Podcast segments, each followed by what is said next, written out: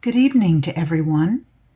If I may beg your indulgence as the holiday looms, I decided to repost, with audio this time, a popular piece from October of this year focusing on the catch 22 of credit scores and the outsized role these made up numbers have on our lives. I'll bet many of you are finishing your holiday shopping with a whirlwind of credit card purchases. If you are one of the small percentage of people worldwide who have enough cash on hand to pay your bill in full at the end of each billing cycle, then kudos to you. Keep shopping. The rest of us will have to pay our credit cards near usury interest rates for many months or even years to come. And as I explained below, the interest rate you pay is based on your creditworthiness, which is typically determined by a three digit score assigned to you by credit reporting agencies like TransUnion, Equifax, and Experian. Basically, if you have a high credit score number, you will pay a lower interest rate. A lower number, a higher interest rate.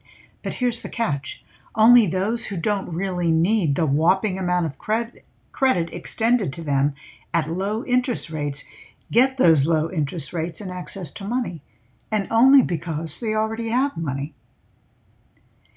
I also want to take the time to thank you for reading and listening to my posts and to wish all a fun, safe holiday and a great new year. Oh, if you want to use that credit card one last time and still are in need of a gift, why not give a gift subscription to Crime and Punishment? The credit card companies will thank you, and so will I. Now let's get to this evening's post titled Credit Scores Does this almighty three digit number level the playing field or punish the poor?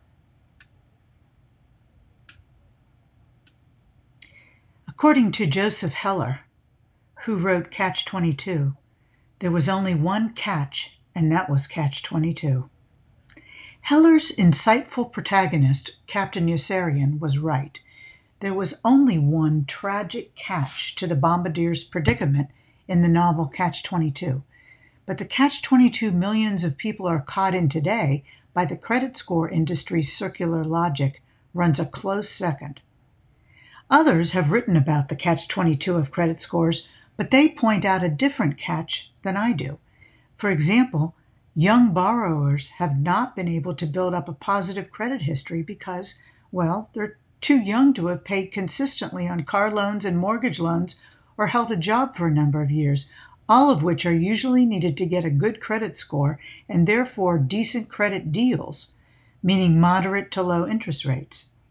Additionally, years of on time rent and utility payments do not show up on a traditional credit report which is translated into a credit score, which in turn is used by lenders to make credit viability decisions. As this article from The Guardian points out, an unfortunate number of millennials are turning to payday loans to borrow money, which actually hurt a credit score in both the short and long run, in addition to the usury interest rates that are a given with such loans. I was heartened to read that President Biden is considering harnessing the power of the Consumer Financial, Financial Protection Bureau to make the credit score model more fair by including those same variables, rent and utility payments, to allow lower income folks to establish good credit. The president is also considering establishing a public entity within the Consumer Financial Protection Bureau to create and manage this updated scoring model. Almost half of consumers in low income neighborhoods do not qualify for traditional loans under current methods, according to the Consumer Financial Protection Bureau's research. A public entity utilizing non traditional data could change that, experts say. But my catch involves the entire credit score system. Let's look at the history. First, let's take a fun look at the history of the credit score. Did you realize that there are real people's names behind those acronyms? Credit scores were first created in the 1950s by Bill Fair and Earl Isaac, stati- statisticians who made what turned out to be fairly accurate predictions of a person's creditworthiness. Their company, Fair Isaac and Company, eventually morphed into FICO, today's behemoth that generates our FICO scores from credit reports maintained by the three major credit reporting agencies TransUnion, Equifax, and Experian. Credit scores didn't vault into regular use until the 1970s, and the modern iteration of the FICO score was not introduced until 1989. Note the difference between a credit report, which is a compilation of financial information collected on a particular person, that's all of us, and a credit score, which are the three digit numbers that are generated through an algorithmic calculation of the information contained in those credit reports. The three credit bureaus are private businesses and consider the algorithms that generate our individual scores as proprietary, so there isn't full transparency about how those numbers are generated. Why the change from a personal and subjective lending experience to an impersonal and more objective one? There are some pretty good reasons. When use of credit cards started to take off in the early 1970s, lenders couldn't keep up with the demands of individually determining the credit worthiness of so many. But it was also a question of fairness. The use of credit scores removed the subjective nature of lending. For example, what did the typically white male in the bank think of the way you dressed? Did he stereotype your credit worthiness or lack thereof based on your race? Did you have a less than stellar reputation in the community that he could use to deny you a credit card or a mortgage?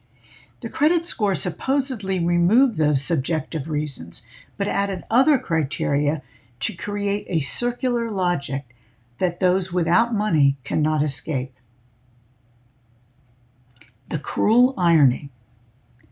If credit scores, which have grown to monster sized proportions in determining a person's choices in life, like the ability to get credit, including a mortgage, credit score checks to get a job or rent an apartment, didn't present such a cruel scenario for the average American, it would actually be funny.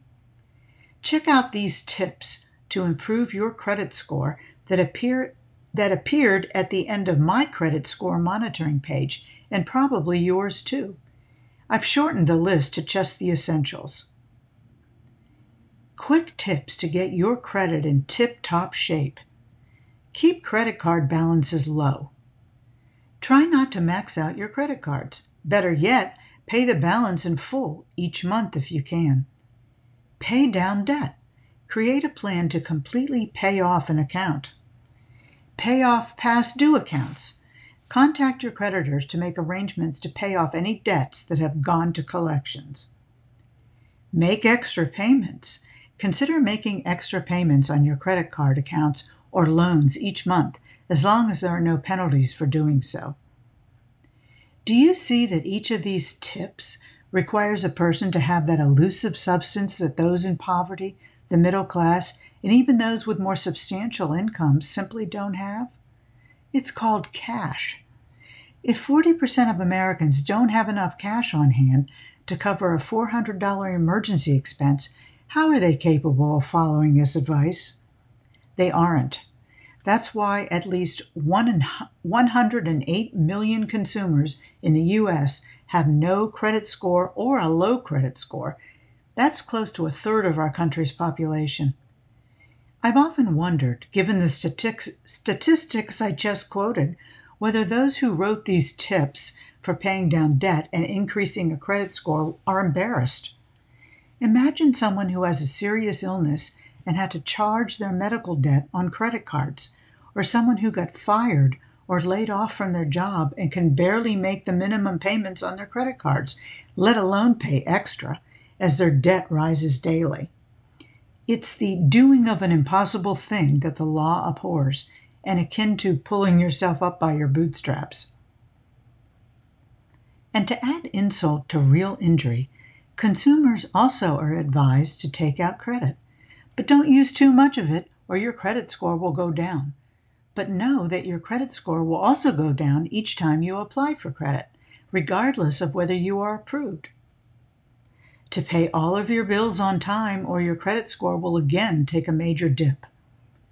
That if your credit score is characterized as low to good, you will pay much higher interest rates on any credit you do get, thus again punishing you for not having cash. And don't even try to settle debt or, heaven forbid, declare bankruptcy, or your score will nosedive for up to a decade. I'm not arguing here against the use of credit cards or of even checking your credit reports and scores to make sure there are no surprise charges from a stranger basking in the tropical sun on your dime. But shouldn't be, we be aware that millions of our fellow Americans can't control these three digit numbers that have an outsized influence on our financial lives? Who can't escape from the even greater poverty induced by debt and the financial punishment from having a low credit score, all because of a lack of cash? Captain Yossarian would be proud. I'd love it if you would share your thoughts in the comments section below and share with friends and enemies alike if you liked what you just read. I've also provided some additional reading from the Consumer Financial Protection Bureau, debt.org, and thebalance.com. Thank you for listening and have a wonderful holiday if you celebrate. Thank you.